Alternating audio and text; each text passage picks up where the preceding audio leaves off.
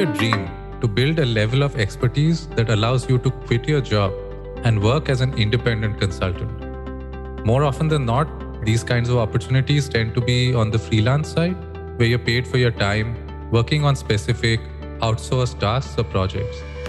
But if you're a seasoned leader or someone with substantial experience, such hands on work might not really be a fit for you. What might work instead would be an advisory role where you get to offer the benefit of your vast experience to growing companies at a strategic rather than an executional level. But is this a service anyone wants? And what are the trade offs and challenges that you need to be prepared for? And most important, are you really cut out for the kind of life such a change would entail? Today, we are pleased to have with us Arvind Sankaran, fintech investor, operator, and advisor, who will share with us his journey from corporate leader to growth company advisor. But more important, he's going to share with us his learnings over the past seven years of charting his own non corporate path. But before we begin, a couple of quick reminders. If you like this episode, please do rate it five stars and please follow the show so you don't miss out on any of the great guests that we have coming up. And if you need a recap after the episode, feel free to head over to crazytok.online to read the full transcript. So, Arvind, thank you so much for joining us today. Maybe before we get going, would you like to give us a brief overview of your past career, your journey as an investor and an advisor so far? Thanks, Amit, for having me on this show. A real pleasure. I'm very happy to see you build out your own portfolio of work uh, seems like a super exciting set of activities, and good luck with that. Looking back at my own career, like you said, seven years ago, I stepped away from career as a banker. And uh, I had spent the previous uh, 26 years in global banks around Asia Pacific as well as uh, Europe. Mm. And since then, I've kind of uh, been active across a set of uh, engagements, which actually have brought me pretty closely involved in the fintech space in Southeast Asia and India. Board advisor, where I bring my operating experience to help founders grow their ventures and scale. And also as an uh, investor, helping VC firms uh, identify the landscape and pipeline of deals and picking the bets that look pretty interesting. Beyond that, I've also had the opportunity to advise global uh, corporations as well as consulting firms where they are looking at strategic advice around either building or modernizing their banking technology or providing strategic and operational advice to their clients who are undergoing digital transformation in financial services. So as you can see, it's a portfolio of work that cover operational investment advice as well as being you know, someone who can actually get involved at a fairly a deep level into the execution of some of these uh, new ventures that we are seeing today. So, Arvind, first of all, it's a remarkable set of things that you're doing. It, the way you describe it, it's super exciting. And I'm sure a lot of people would love to be doing the kind of stuff that you're working on, especially those with you know similar kinds of experience who've worked for a long time and have built up a lot of domain knowledge. So maybe to get started, you could help them understand how did you get started down this path as an advisor, as an investor, and maybe they could get some lessons from that as well. At the time that I kind of chose to uh, step away from my career as a banker, the world was the proverbial oyster and one could look in many different directions to get started. I knew a few things that I wanted to keep as uh, guiding principles as I built out my own portfolio of work. One was if I was going to provide advice, that beyond, of course, it being meaningful and actionable, it was important that I was seen as a source of neutral, independent, trusted, objective advice, mm-hmm. and that my advice was not tied to any specific outcomes on behalf of a firm that had engaged me. So that was pretty important to me. And that resonated with some of the folks that I initially engaged with. One of the VC firms were well established uh, in a Southeast Asia, India, early in growth investor. In the initial period, actually, we decided that rather than have me appointed as board advisors to a set of portfolio companies, we'd rather arrange for a speed dating between myself and five founders who were in their fintech stable of uh, investor companies. And actually, that made a lot of sense because you know Water found its own level. It was an organic process of discovery. You know, my advice would come from an objective place. And what we found was over the course of those weeks that the speed dating happened, you know, three of the founders said, Arvind, yes, we like what you have to offer and we would like to onboard you. I didn't hear back from the other two. And I think that was good because it was good, honest, organic process. And that actually helps with the sustainability of these types of uh, advisory engagement. Yeah, and that is a really interesting point, uh, Arvind, because the normal way of doing these things is that quit your job and then you go back to try and work with ex colleagues, ex clients, or maybe you just start pitching your services. But in your case, because the service wasn't well defined. You weren't really trying to pitch a very specific thing like a freelancer might have done. It wouldn't really have worked easily in that manner. So the fact that you were able to create this kind of a setup where you just go to founders, have a natural conversation with them, and then they decide whether this whole engagement makes sense is a really good way to get started. And it's also a bit different from what I've heard in the past from other people who've gone solo. One of the things I came to learn very quickly is that the founder's time is absolutely precious. And they don't want pure advice, or as we say in Hindi, gyanbazi. I think what they need is real executional level kind of engagement, getting into the and among the weeds. And I think it is from that standpoint that you will be able to establish your need in a very real way. And that's when the connect happens meaningfully. Actually, just to drill down a little bit on the executional element over here, it's not pure advisory the way you're describing it, which I assume to be like an hour a week or maybe a couple of hours a month kind of thing. You're talking about something which is more involved. You really have to understand their business and operations, and I guess that probably takes substantial amount of time.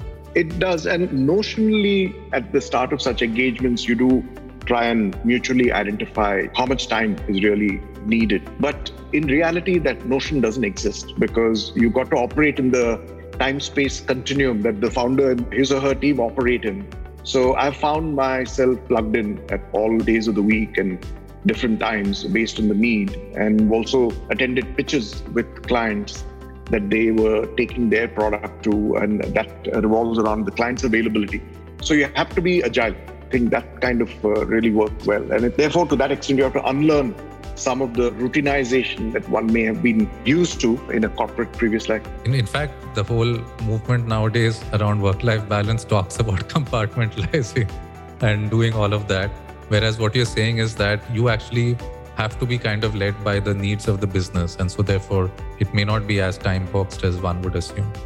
You've spoken to these founders and you started working with them. How did you choose to price your service or your time? This is a super interesting question that you ask, and I have myself developed a certain insight and approach to it. Some part of it, the approach, I think, is about my own level of comfort about discussing price. I have initial period found it a bit awkward to actually lay down a price and drive a hard bargain. What I found is a lot more meaningful is just like water finds its own level, that the value of the firm attaches to your work finds its own level, and therefore the price will follow from there. I have typically not kind of laid down terms in very definitive manner. There is a flexible, mutually kind of aware in an approach where depending upon the stage venture is at, you know, what kind of funding do they have, what values attached to my help. I've found that things just kind of naturally kind of find appropriate shape and size. But one of the things I think is important when one gets into these kind of engagements is to set a definitive value because that ensures that you are serious about it, that uh, both teams are serious about getting together, making that time available and building a cadence to that conversation. But I've not operated with any minimums or any such thing. In fact, to be honest, uh, one of the ventures that I advised very, very early on, probably six years ago, was a pre series A, very early stage venture, and they didn't have funding. They were going to go for a round of funding six months from there. And so the problem they were solving was super interesting, and it was like directly spoke to my operational experience. Mm. So we actually agreed on $1,500 per month and honestly, as a number that really is insignificant. But for me, it was an opportunity to actually professionally expand my horizons, go deep with the founder and his team into solving a problem I thought was super pain point for banks. So this is good to know, Arvind, because I'm 100% sure that everybody who ventures out on their own struggles to price their service. See, it's one thing if you're selling a product, it feels like a bit of an arm's length discussion. You're talking about the value of the product. But in this case, you're talking about the value of yourself almost. And so it's a very uncomfortable discussion to have. And you found an elegant way around it, which is to figure out what value you can add, ensure that there's a need for what you're doing, and then eventually the founders themselves work out something that makes sense based on the value that they're getting. And I also like that you didn't shy away from like a small number at some point, knowing that if you're continuing to give value, it will eventually work itself out. what I very... found is these things kind of start connecting to each other and build a kind of pattern of work and value that you establish. And in the case of the VC firm that I was engaged with in the early days, that was a fantastic opportunity for me to plug into fintech because back then in 2015, we were just getting going in Singapore, where hmm. MAS had established the chief fintech officer's role as well as $250 million innovation fund. There were, I think, barely 100 startups back then. But that creates a pattern of work. So even with this firm, after spending initially some time working directly with a set of portfolio companies, there came a time when it all added up and I was actually kind of asked if I could join formally in the role of a venture partner at the firm level. So okay. none of this was planned, but I think you got to start somewhere and really show that you can add value and things happen. Actually, that's a good segue to, into the other question I was going to ask, which is how do you grow your advisory or your consulting? That's a, another great question because when one steps into different stage of your career where you are essentially reinventing yourself and you're having to bootstrap and build your own book of work, how much time do you spend in sales and business development versus actual rolling up your sleeves and doing the, the advisory work is a tricky one. And what I have come to learn is that doors open other doors. And it's just about time in the market. And I'm borrowing a phrase that we used to advise our wealth management clients in my previous life when it comes to investments. So, what I did find is positive word of mouth on good work spreads. And the so called gestation period, if you're looking for it to turn into a sustainable portfolio of work that stays with you over multiple years and which helps you devote most of your time actually providing that value add or getting into the deeper end of the advisory work rather than spending time chasing deals. That gestation period, in my mind, takes around two or two plus years minimum, where you find that the flywheel, your own flywheel of work, actually begins to get that momentum. At, at the heart of it, what I've come to realize is that rather than sell myself, I'd rather have people advocate for me. Therefore, if I just stay focused on providing real value, the advocacy will follow. And that's the best way of sustaining your portfolio work. And in some cases, it has meant kind of staying super focused on, on the problem that the client or the founder is uh, trying to solve. And it could even mean that you don't talk about a contractual relationship for even as long as six months. In one case, founder and I rolled up our sleeve. They were at an early stage. They were building something super interesting, and a lot of it was around building the risk management side of things, in terms of collection infrastructure and loss provisioning and all of that. And I had done so. We just spent time working through all of that when and six months were gone, and the founder said, "This is now getting awkward because we haven't talked terms. So here's the deal," and he just wrote up the deal on one page, and we just signed, and it was not insignificant. So that's how it's worked for me.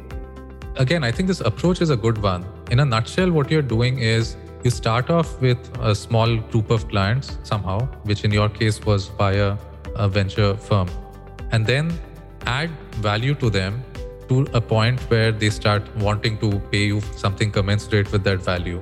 And then if you do that for an extended period of time, when you're saying roughly two years, two and a half years or so, you're in the market for long enough for word to spread about what it is that you do.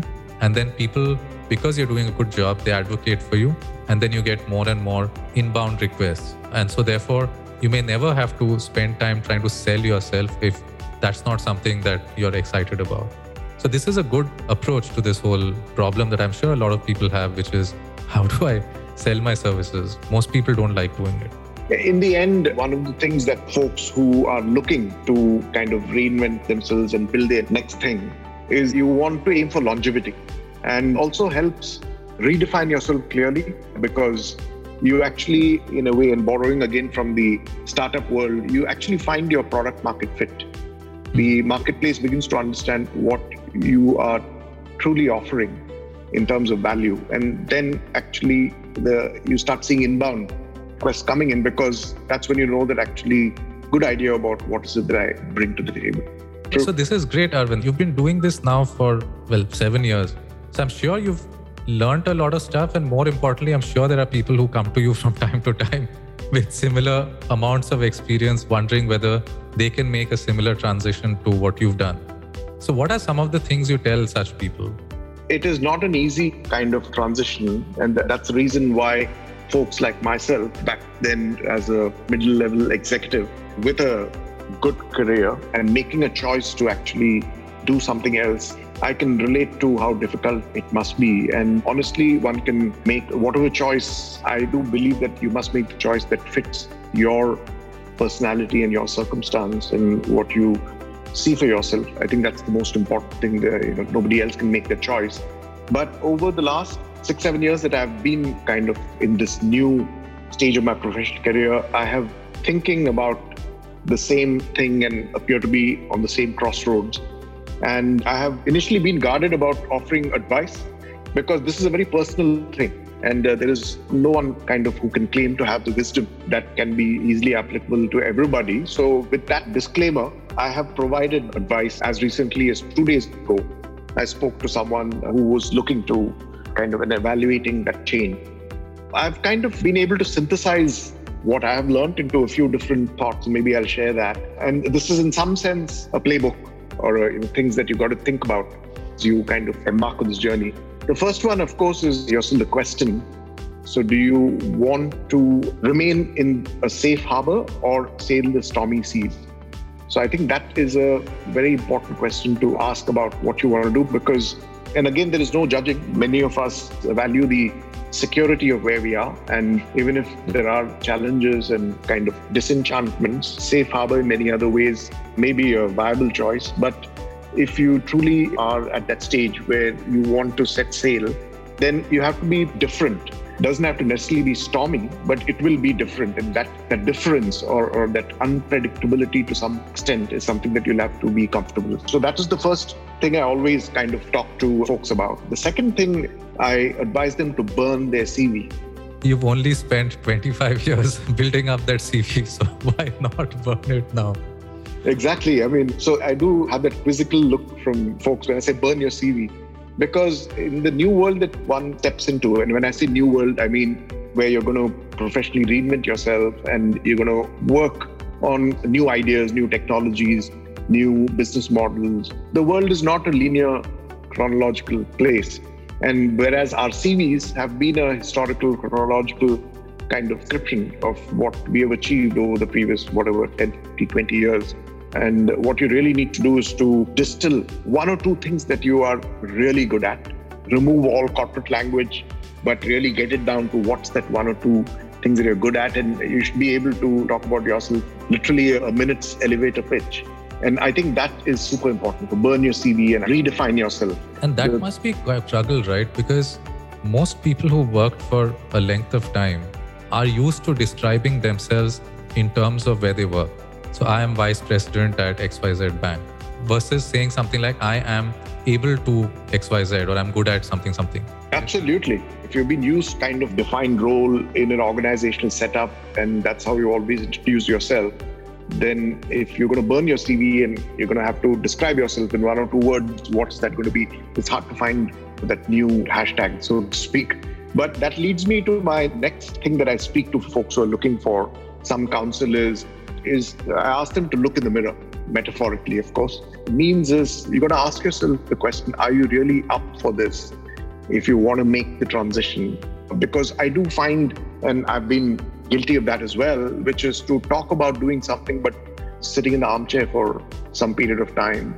So you, you need to really ask yourself: Does it sit well with you? Are you comfortable in your own skin, and that you can deal with any questions that come along, all well intentioned questions from friends, family, and the extended circle about how you're coming along in your new avatar and have things work for you or not. And those questions will be there in the coming months. So you have to look in the mirror and ask yourself that.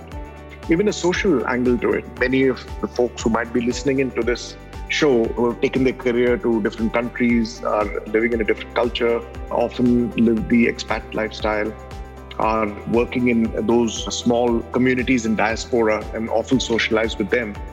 Therefore, having to make this uh, change, bold change, as it may be seen, and having to still stay among your friends in your social circle and be able to look them in the eye and say that I'm moving forward every day, even if it may not be visible in a conventional way, is not easy. So, hence, therefore, I think it's important to look in the mirror and really try and understand who you are and whether you're up for it.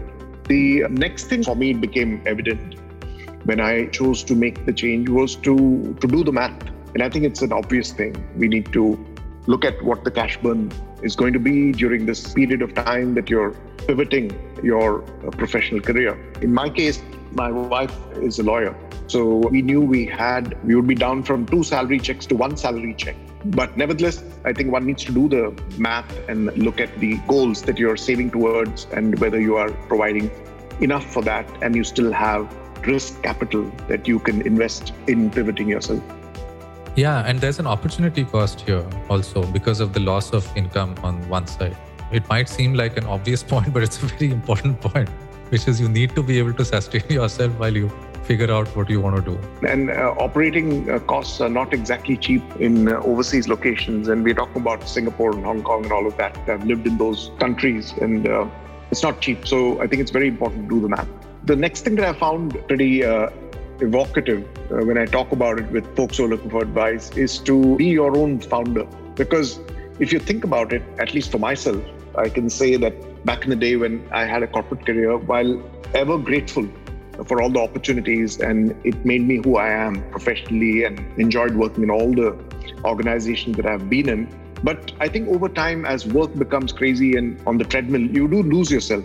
You lose yourself in multiple ways. Uh, you lose the connect with friends and family in a qualitative sense. You lose the connect with new ideas, new technologies, and really refreshing your knowledge base. And in uh, many other ways, you do lose touch with your creative self in a sense that you can't really find the time and the bandwidth to do all of that. But when you're in this mode, you need to be reconnected with all of that if you're going to be your own founder. Because arguably, if you lost yourself earlier on, you have found yourself now in this new transition. And therefore, you've got to do the hard work. You are starting with a new baseline. In essence, you're a nobody. A risk capital and an opportunity cost. You can call it either. And uh, you've got to make the best out of it. So if it means pitching hard, eating humble pie, going to former colleagues, and usually working with folks in organizations, many levels, junior to what you may have been in the past, facing rejection.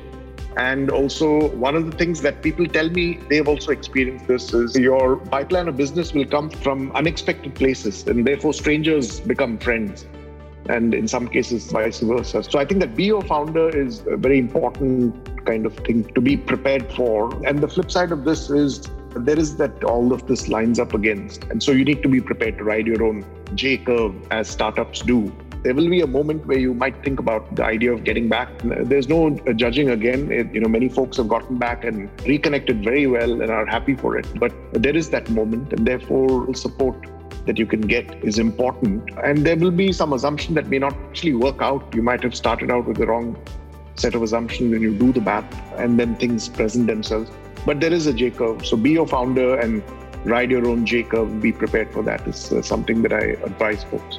So does it mean that in that case, the moment you quit, you should be like sprinting as hard as you can, trying to make it work in a very short time so you can then be comfortable with what's going to happen in future?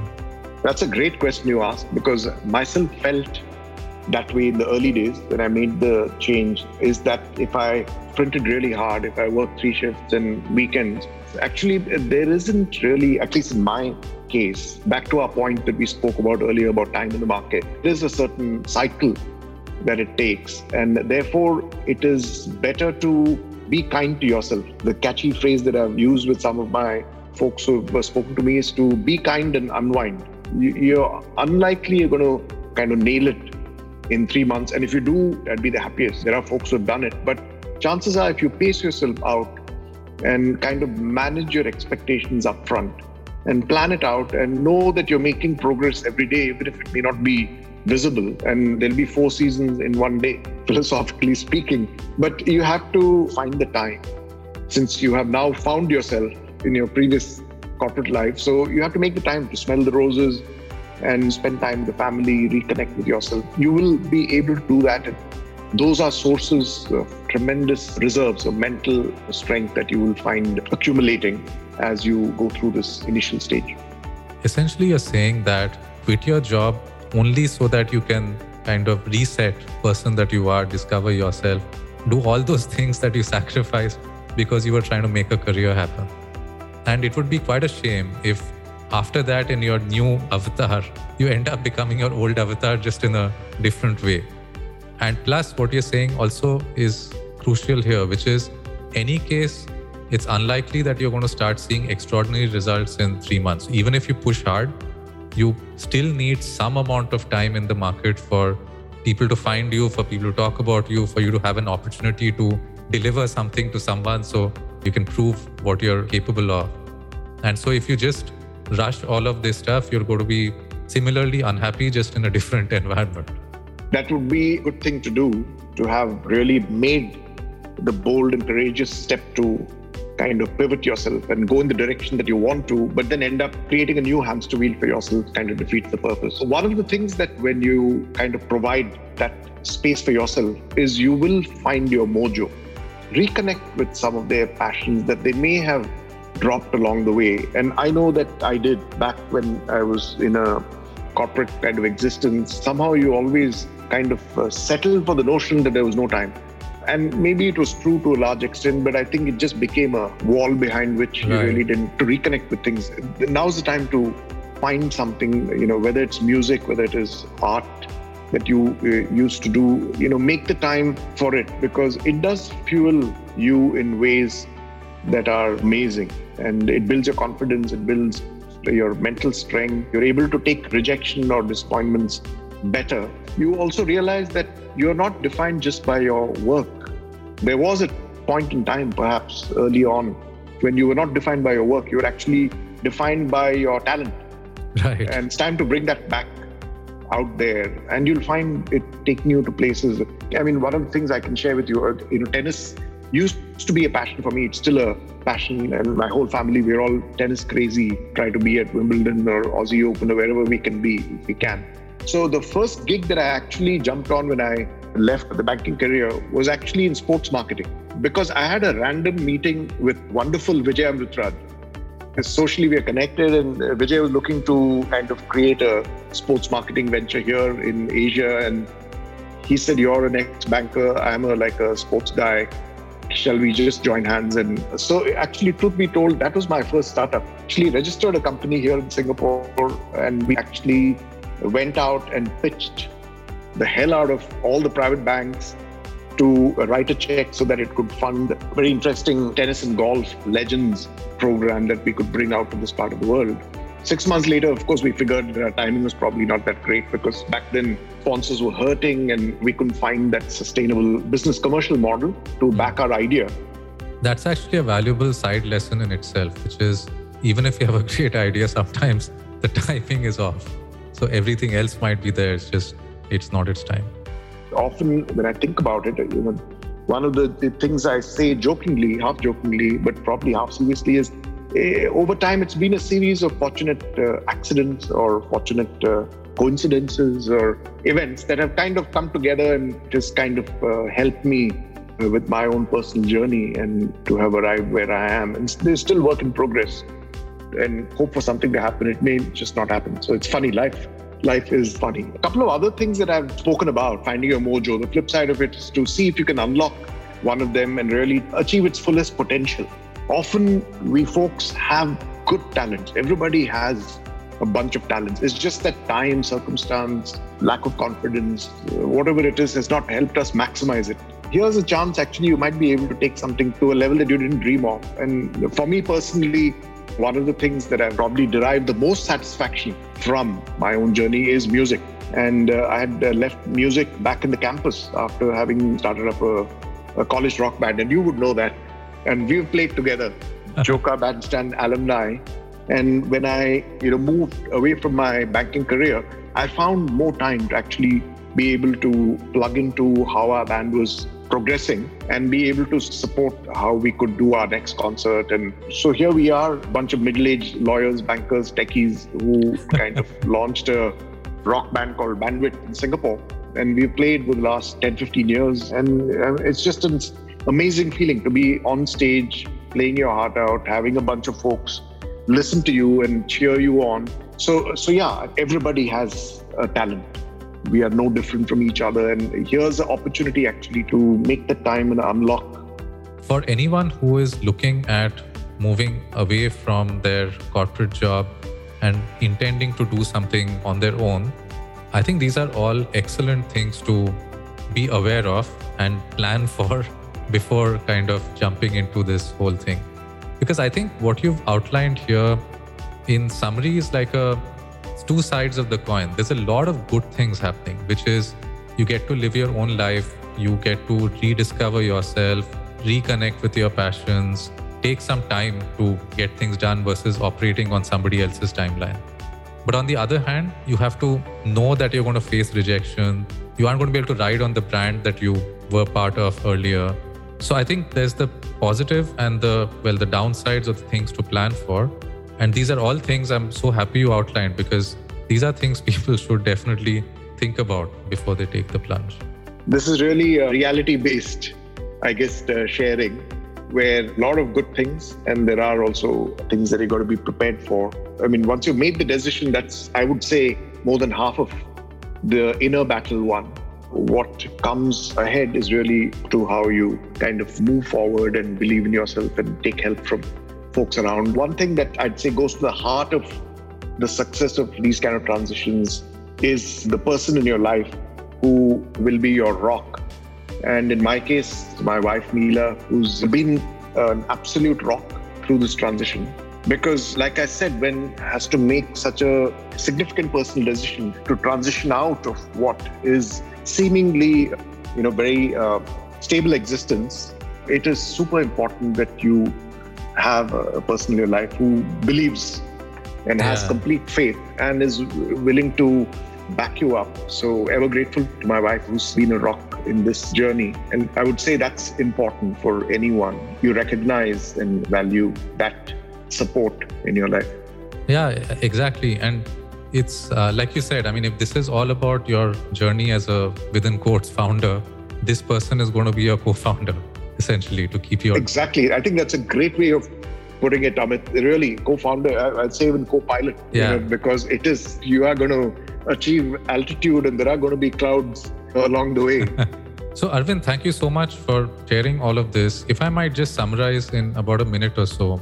So first is how you get started and your approach was to find a way to provide value. So it's not so much about here's my service now who wants to pay me x amount for it.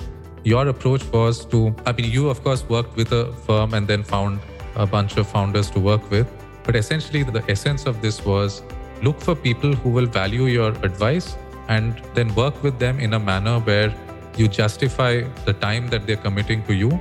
And by doing that you unlock a lot of other good things which is become known in the market your customers or your people you're working with become your advocates. You don't have to spend so much time trying to sell yourself. You don't even have to spend much time pricing yourself. Because if you're adding value, anybody can see that and they'll give you something that's commensurate with all of that. And all of this stuff seems to take something in the range of maybe two to three years for this whole wheel to kind of start turning. Subsequent to that, you also shared your lessons for people who are trying to make this transition and they were really good ones. So I'm just going to go through them quickly once again. So, one is understand for yourself whether you're the type who prefers safety or you prefer adventure, safe harbor or stormy seas. And you need to be comfortable with the concept of stormy seas. The second is burning your CV because what you did in the past in the linear fashion won't count in future. You're trying to be of value to someone. So you need to be able to communicate your value, not your uh, history. Third point was looking in the mirror. So are you really going to be able to handle all of this uncertainty, handle explaining yourself to people who you know, handle not having the name brand behind you and just being your own person. Fourth was doing the math. So make sure that you actually have the wherewithal to sustain this till such time as that wheel starts turning and making things happen. Be your own founder. Act like how startup founders would have to act, which is you have to go and actually make things happen. You have to be humble. Maybe there were people who were three, four levels junior to you in the in your past life, but now they are going to be the people who are going to give you work. So you have to be able to work with them. Next point was around writing your own J curve. So this whole process can be quite a bit of a downer, I guess, initially. And so it is possible that in three or six months you'll be questioning your life choices and thinking about whether you should get back. But if you've done the thinking in advance, then you will be able to ride out that valley of death. The next point you made was around unwinding and being kind to yourself. If you've taken all the trouble to leave a certain environment to rediscover yourself, don't recreate that hamster wheel once again. Related to that was finding your mojo. So if you had a certain passion area in the past, rediscover that, do it again. And in fact, apart from the enjoyment you get from it, it will also actually fuel your work itself because it helps you de-stress in one area so that you can take the heavy lifting in the actual work area. Next point you made was around bandwidth. And I think you said that we make excuses around not having enough time, but in reality, there is plenty of time. We just use it inefficiently. And especially at work, when you have meetings and presentations and calls and stuff like that, and probably office politics also, it's a lot of time is just consumed in that busy work kind of stuff. And maybe now you'll actually be able to deliver things much more efficiently. And the last point you made at the end was about finding your rock, which is to have someone in your life who believes in you, who supports this whole mission, and is going to be there for your good times and at least your initial bad times. And they're kind of going to keep, give you the push that you need. So, thank you so much, Arvind. This was a lot of good knowledge and experiential learning uh, compressed into 30 minutes. Thanks for having me once again on the show. And it's a pleasure to share my own little playbook of life that I've kind of come to develop. And hopefully, it's of some use to your listeners out there. So, thanks once again for giving me the chance to share my own journey. Thank you once again, Arvind, for joining us today. And for those listening, please do remember to rate this episode five stars. It was definitely a five star episode. So go ahead and click that. And do follow our show so that you don't miss any of the excellent episodes we have coming up. So, once again, thank you for joining us today. We were Arvind and Amit with Shop Talk. See you next time.